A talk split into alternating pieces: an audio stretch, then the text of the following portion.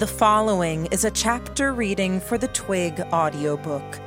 Please support the original author at twigserial.wordpress.com. Thank you.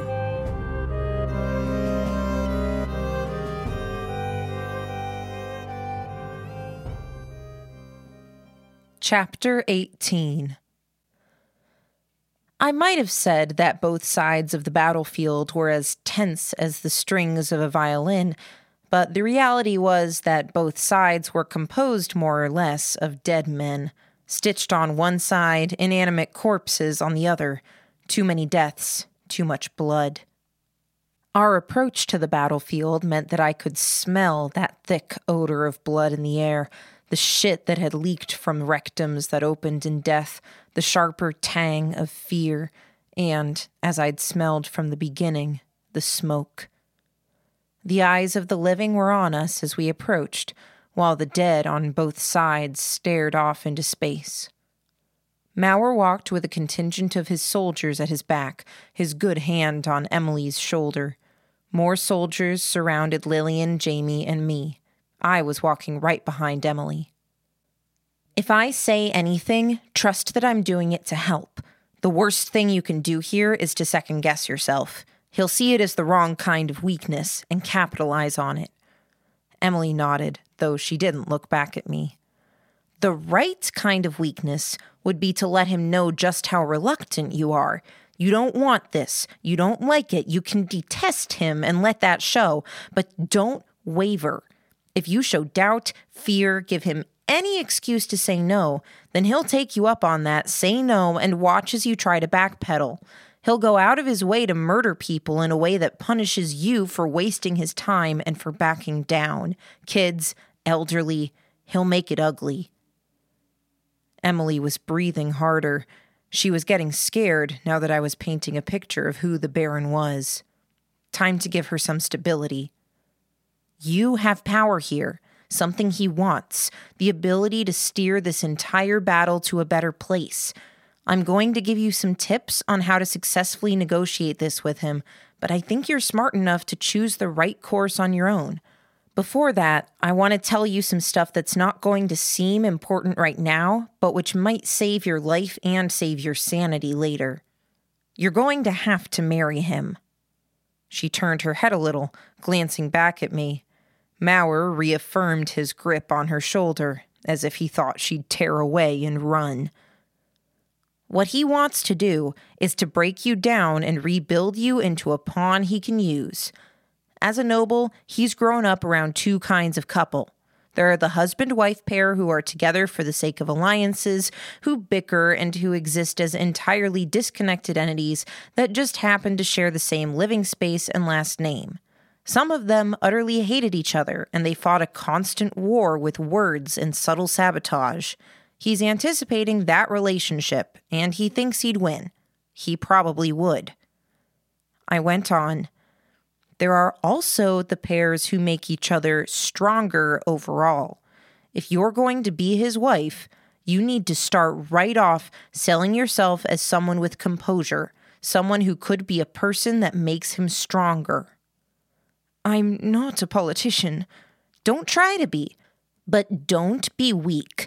When he tortures someone in front of you to see if there's a chink in your armor, you can't break, and you can't beg him to spare them. When he says he wants his doctors to alter your body, and he will, don't argue it. Plot it out. Make it a negotiation, something tactical. Make him work every step of the way. Whatever they do to the exterior, it can be undone. I was in exactly the right position to see Emily clench her fist hard. If you can argue a point or engage him, then do it.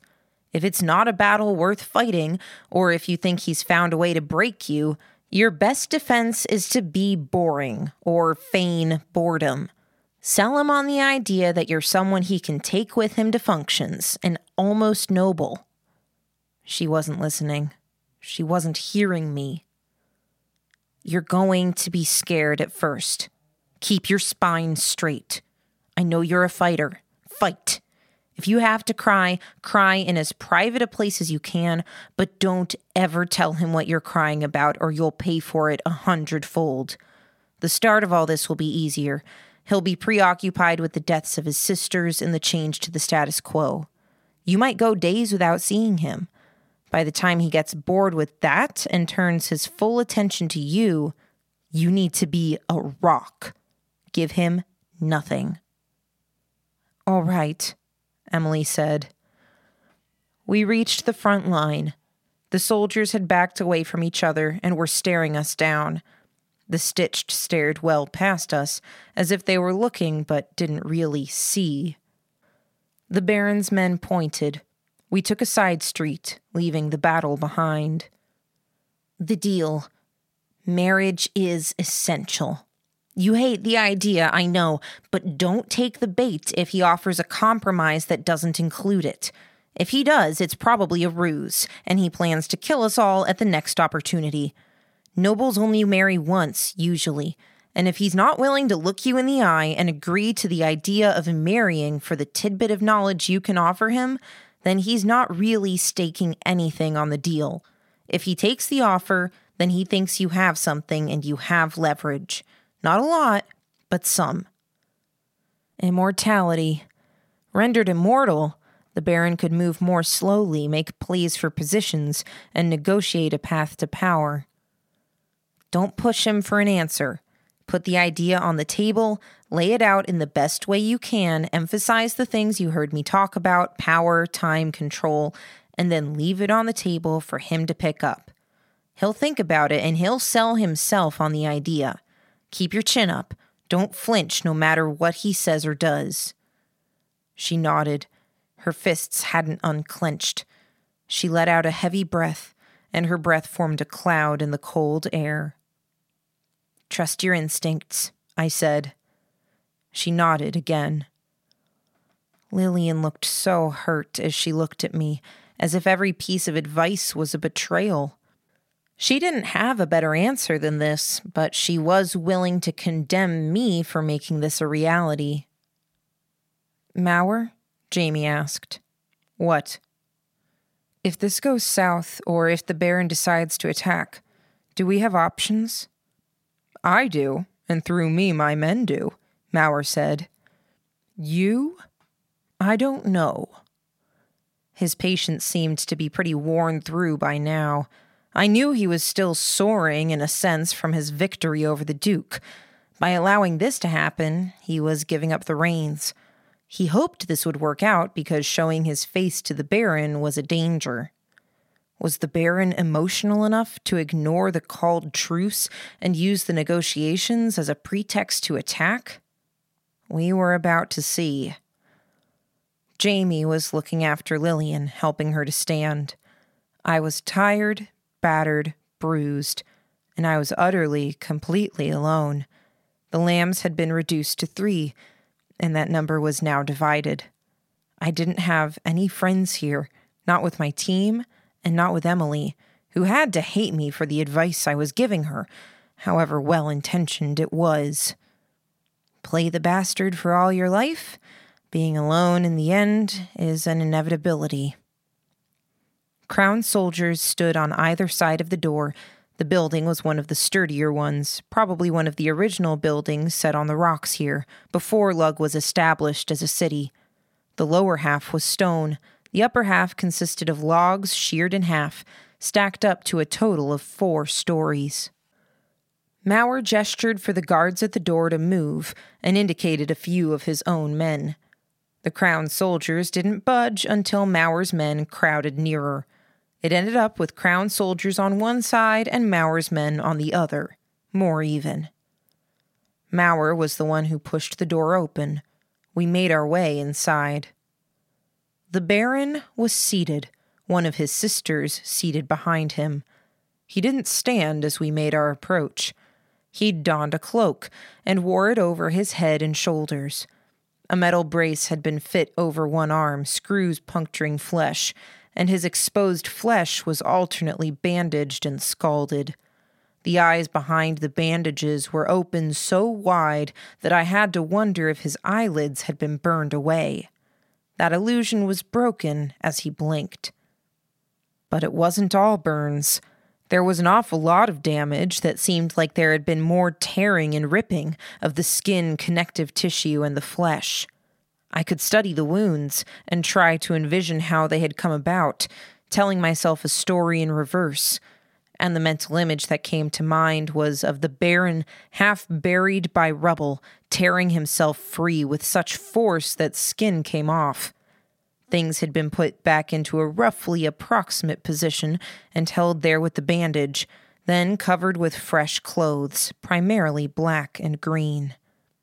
His sister looked almost pristine, wearing a more concealing change of clothes that masked the fact that much of her body was missing.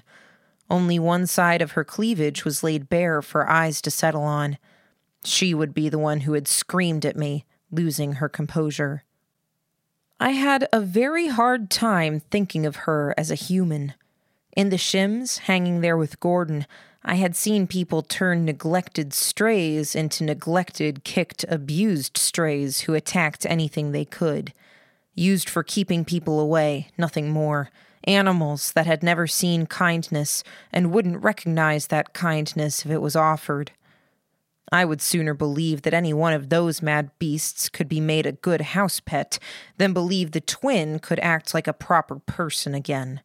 She fidgeted, black bone fingers taking the barely repressed hostility out on the fabric of her coat, fidgeting, scratching, already wearing a hole in the material and damaging the flesh beneath enough that blood was welling out. All the while, while she scratched, dug, tore, her eyes were fixated on us. Not even bowing as you meet me? the Baron asked. His tone was incredulous. I'm insulted enough I might declare this meeting over right now. Convince me not to. Those last four words were in order, a demand like one might expect from a petulant child. He was taunting us, implying he held all of the power. I'm not going to try to convince you, Mauer said.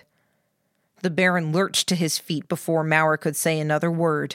The noble extended a hand toward his sister, who took it, standing. But I think you want what we're offering. I'd be happier if you walked away right now, Mauer said. Missed out on this. If you're offering the lambs, you'll have to try harder. I intend to win this war for the lambs to escape and flee or to defect to your side. I'll hurt them through others they care about. I've already been thinking about how, the Baron said. The lovely little blonde will be cut up. Leave her without arms and legs, and put her in the bottom of a hole with her creator and feeding tubes rammed down their throats and locked to their faces. If he wasn't saying what he was saying, I could have thanked him. He was showing his true colors to Emily already. As for the orphanage those children call home, all the children they grew up with, and their caretaker, I think we'll cut their heads open, carve away until they're little better than grunting animals. I can think of a few people who need to be reminded that what the nobles say is law. So I will declare that the lobotomized children are dogs, and I'll give them out as gifts for people who need those reminders. Or perhaps we'll put little Susan or Frances in a dog fighting ring and see how she fares without claws or teeth. Your point being that you don't want the lambs because in your eyes you already have them, Mauer said. Exactly, the Baron said, extending a finger, wagging it at Mauer while he let a ghastly smile unfold across his torn, burned face. Exactly. I'm not offering you the lambs, Mauer said. I arranged this because I was asked to, by that girl there.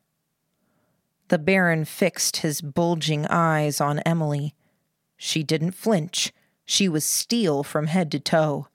Too rigid, but it was better than backing down. I looked at her as he saw her a girl, horned, clawed, teeth sharpened, eyes altered. Her muscles changed to make her faster, more powerful, her skin marked with tattoos. Trash, the Baron said. She reacted slightly surprised. I saw the Baron's eyes taking that in. She would pay for that tiny reaction in spades because he would know he could demean her. I hated him a little more for that. Emily had earned my respect in the time I'd spent with her. But the Baron was a monster, one that fed on weakness and created weaknesses where they didn't exist. He'd cut straight to my core, and I'd been fighting monsters since I could remember. Emily, well, I supposed she had fought her own monsters on a smaller scale. Her parents were the whole reason she was here right now. My lord, my name is Candida Anne Gage. Two years ago, my parents and other sponsors gathered and pooled funds to hire a professor specializing in extension of life, Professor Easterbrook. He, I know the Gages, they approached me and they tried to woo me, talking about you, hinting that you are something special, like every spawn besotted parent seems to believe.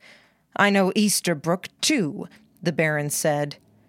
That man is a hack. He had his shot at a standing position in Wolfers, and he didn't survive the first round of cuts. If Emily reacted, I didn't see it. My lord, Professor Easterbrook failed because he couldn't weaponize his work, and Wolfers needed weapons. He succeeded, and I am that success. You are, to all appearances, a disgusting specimen of common humanity, the Baron said. His eyes were still wild, too wide, the pupils too small. The hate in his words was clear. And I don't hold common humanity in much regard. I know the formulas, my lord. I've got enough knowledge of Academy science to create primordials like the ones you fought tonight. But not the ones I captured, the Baron said without missing a beat. Like the ones I encountered. Yours wasn't among them? Then it was a failure. Mine I buried because it was too dangerous. The lambs orchestrated that. The Baron smiled as he turned our way. I should have told her not to mention us. She tried to recover, but pulling his attention away from us was hard. I. My lord, my parents intended to offer me to you in marriage so they could gain prestige and I would make you immortal as part of the exchange, using what I have in my veins and what I know. They hoped to benefit from your ascent as the years passed. Immortal, you could watch your cousins and fellows die and trade up to better positions. The landscape of politics changes when you have centuries to make your move instead of decades. Pushing a little too hard. And in exchange, you want this war to end, the Baron said, still staring me down. Save all the rest of them. No, my lord, Emily said. There wasn't a single head or eye on our side of the room that didn't immediately turn to give all focus to the young woman. Even the Baron looked at her again. What did you hope for, then? I don't care about Mauer. He lied to me. He didn't tell us what the primordials were. I had to learn the details from that girl there. She was pointing at Lillian. Emily continued, her voice raising. He started this stupid war that got my boyfriend killed. So that was what she was doing. Your boyfriend, I have to assume it was the lad with the scales, was very much alive, Mauer said. He hugged you goodbye. I don't care what happens to Mauer, Emily said. My lord. And the lambs. She looked back at us. She still looked like an animal, tense, ready to act at any moment. So many primitive defenses placed on her body, as if to give her the tools she needed to ward off the ugliness of the outside world. But the real ugliness wasn't the sort that could be fought with claw and fang. I would rather you left them alone, she said. But if you didn't, I'd still hold to my end of the deal. Damn. Damn, damn, damn. Emily! Lillian called out. Emily twisted her head away, avoiding eye contact, making a face. She spoke. Leave the people of Lugh alone. The failure to eradicate them is on the Duke's shoulders. From what I've heard, you're shrewd enough to do that. Paint the Duke in a negative light, my lord. It would reflect poorly on me that I couldn't take over and finish a war that was already over. Let it, my lord. You have the resources, and I have knowledge, and if you will take my hand in marriage, like my parents wanted, and then spite them, spit in their faces, and give them nothing at all, if you'll spare Lugh, I'll give you the time you need to be great. If you spare the lambs as well, I'll do it with a smile. The Baron stared at me. He was still standing. He had been since Mauer had first spoken. Now he sat, looking at my makeshift eye patch. I don't care much for smiles, the noble said. And revenge is in order. They took members of my family away from me. It's only fair that I take their whole worlds from them. Then do it for their tears, not my smiles, my lord, Emily said. Two of them, I think, desperately didn't want me to do this. They told me what kind of a person you are. They warned me, and I insisted on going along with it. It would break the heart of that girl there. I wondered if she was listening as I described the Baron. She was as keen as a new razor when it came to speaking a language he responded to. Is that so? the Baron asked, looking at Lillian. Lillian didn't respond, only breaking eye contact. It's a subtle victory, my lord, Emily said. Perhaps a middle ground, he said. If you're obedient and do exactly as I say, as a fiancée and as a wife, I'll stay my hand. Every time you disobey, I'll take one of their loved ones from them. They'll have no forewarning. They'll have to trust you to listen and be good. Say no, say no. No, my lord, Emily said. That's worse than no middle ground at all. And here I was, trying to be fair, the Baron said. Eyelids appeared around the bulging orbs and then narrowed, giving him a sudden, sly look. His facial features had been altered to give him finer control over them. The bulging look up to this point had been at least partially intentional. The other part would be the sheer damage to his face. If that's the kind of relationship you're asking for, then the negotiation is over, she said. Damn it! She had been doing so well. But she'd given him an out, and he would take it, and he would punish her for it. It was very possible he would go after her family and try to find an angle with which he could reclaim her. Then she would be tortured until she provided the knowledge she offered. Not that that wasn't in the cards as it stood. I see, said the Baron, smiling. He looked at Mauer, as if Emily no longer even existed. You've been quiet all this while. Even as the girl talked about throwing you beneath the wagon cart, you kept your mouth shut. That was between you and her, Mauer said, voice calm and calming. It was well modulated, quiet, and relaxed enough that it contrasted the Baron's voice, made any shouts sound too loud, any emotion sound too emotional. But the Baron seemed oblivious, or he simply didn't care. His voice was a sneer. Very pragmatic. Just so it's clear, I'm using pragmatism as a code phrase for the weak bellied. You hoped she would solve this problem, and you could swoop in at the end and save your own skin. She came to you with an offer to save the people of this city. I came with an offer to save my men, to spare the lamb's loved ones the worst of your attention, and to give the primordial back to my people for us to dispose of. I looked up at Mauer, surprised. Spare the lambs? What offer? the Baron asked. You've heard mention of the new guns made for killing nobles. Play fair with me, and I'll swear that any man who points one of those guns at you will be executed. Other nobles will come to fill the void the Duke left.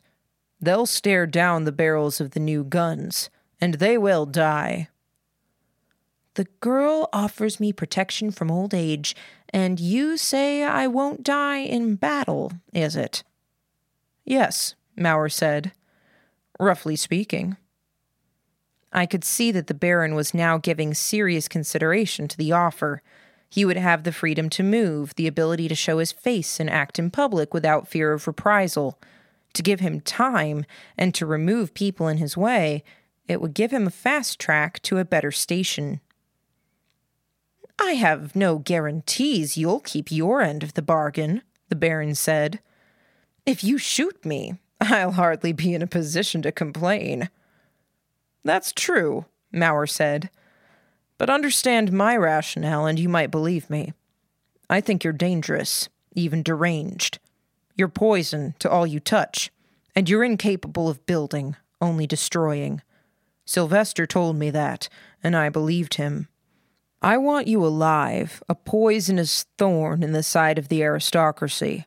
Take the power you can, take territories for yourself, and know that any sibling or cousin who arrives to try and seize those things is liable to meet a bullet. Tell all the others a lie that you can hear the bullets and move in time. Every last one who lets their guard down will be one less obstacle in your way. You want to cooperate? the Baron asked. He leaned back. The edge of madness was gone now. He was interested enough that he might have forgotten his dead sister in the moment. Even the twin that stood behind him had gone still. I want to not stop each other to work on ends that serve the other, Mauer said, voice smooth. That is, I'll stress, something that is a lot easier to do if you don't prey on citizens so much that it upsets me. And the lambs. That's between me and them. Hmm, the Baron mused. Now Mauer was taking my advice, leaving the offer on the table. The Baron found his feet. A productive discussion, the attention of the entire room seemed to hang on him. Candida, was it? he asked. Yes, my lord. Stop with the my lords. If you're going to be my fiancé, then stop mewling and start listening carefully. Else I'll kill you out of irritation before we reach Richmond House. Candida nodded very quickly. Then she turned and she bent low, giving Lillian a quick hug. A mistake, a weakness, showing vulnerability. The road ahead of her was as hard as they got. It would be harder as she turned the back on her new fiance, said goodbye to us. He would find ways to punish her for that. Even now, he walked to the door on the far end of the room, his sister at his side. If Candida didn't catch up before he passed through, I could imagine he'd give the order to resume the war, the deal, and everything else forgotten. Spite defined him. But for Lillian, who wasn't seeing that far ahead, even elemental Lillian altered with Wyvern, it was reason to cry. She'd put so much of herself into this mission. The hug was meaningful. For both of them, I whispered, I will personally kill the Baron within the next three months. Candida turned, looking at me. Go, I said. Hurry. She looked and she saw the Baron's sister passing through the door. She ran, and it was only by virtue of the enhanced physique that she reached the door just as he was letting it swing closed. She caught it and disappeared outside. Lillian met my eyes. Did you really? I put my fingers out against her lips. Not the time or the place. She threw her arms around me, careless of the arm in the sling, careless that her face was rubbing against my eye patch and swollen face, a tight, emotional hug. Why? I heard Jamie ask Mauer. Mauer didn't give a response. He gathered himself up, fixed his coat, and turned to say something to one of his soldiers. He turned, meeting my eye, and then made his exit, not a word spoken. For a man so good at using his voice, it was eerie how much he could say by uttering nothing at all. Restless, I sat on the stairs outside Lambsbridge. It didn't feel like home. Lambsbridge felt haunted. Every child I looked at was a lobotomized creature, reduced to a mere animal in status by the word of a noble. Then they spoke, mostly like normal, and the illusion fell away. Only a mental picture, so distinct I could barely distinguish it from reality. Gordon's room was empty. The dog no longer slept at the front of the fire while the kettle was on for evening tea with the older kids and Mrs. Earls. We'd shared the news hours ago, and the children had cried. Some were still crying now, up on through the second floor, their voices coming through the window. In the dark, head on the pillow, only our own thoughts for company, it was especially lonely. As it had been when I had lost Jamie, it was the same now. I couldn't even think of sleep. The old Jamie was gone. The new Jamie was distant. He had barely talked the entire ride back. We had volunteered what we could to the gauges, and then we'd caught our train. I stood from the stairs and I walked up the long road. The academy loomed, dusted with falling snow that would be an inch thick by morning. Windows here and there glowed orange yellow. I'd thought once of the lambs as being at odds, one lamb complementary with some, at odds with others. It was getting to be less the case now as our group changed, but somehow we weren't any closer together. Men at the gate let me through. I headed to the dormitories. It was a trip I'd made before. Faculty and guards walked around the dormitory, protecting the youths and young adults who slept within. I was justifying the reason for their existence at this very moment a boy in the girls' dormitories. I found Lillian's window, and I found it locked, sealed shut against the cold air. I picked up the lockpick that I'd left by the latch the last time around and flicked it. I was quick to open the window, slide in, and close the window before too much cold air could flow inside or the lantern of a nearby guard could wash over me. With care, I shut the window and locked it before turning. Mary was still awake, her face streaked with tears. Lillian was curled up next to her, her face mashed up against Mary's chest, clutching tight, like she might fall away into oblivion if she were to loosen her grip any. Mary had seen me, of course, and nodded with unspoken understanding as I approached. There was more room on Mary's side of the bed, but I took the foot wide gap behind Lillian, kicking off my shoes and climbing under the covers, curling tight in much the same way Lillian had so I wouldn't fall off. Lillian seemed to relax with a weight behind her as if oblivion had less of a hold on her. Hi, Cy, she mumbled into Mary's chest. Mary's hand reached past Lillian to take mine, holding it. Jamie hadn't had much to say, but he'd asked me a question before he left for his appointment. Are you leaving? As if, like Mauer, he saw it as a foregone conclusion. Sitting on those steps, I hadn't been sure. But this, listening to Mary's snuffles and Lillian's soft breaths, knowing that this was one place I was accepted, the one warm place in all the world, It had helped with Jamie. It let me sleep. It let me put the fear and the loss and the cold aside. The hours wound on, and I didn't find sleep, even as I found that acceptance and warmth. I thought about Jamie's question, and I wasn't sure.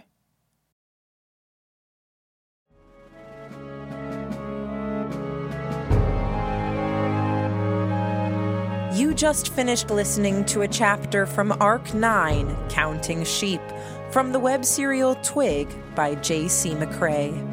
This audiobook is read by Kimberly Dauber.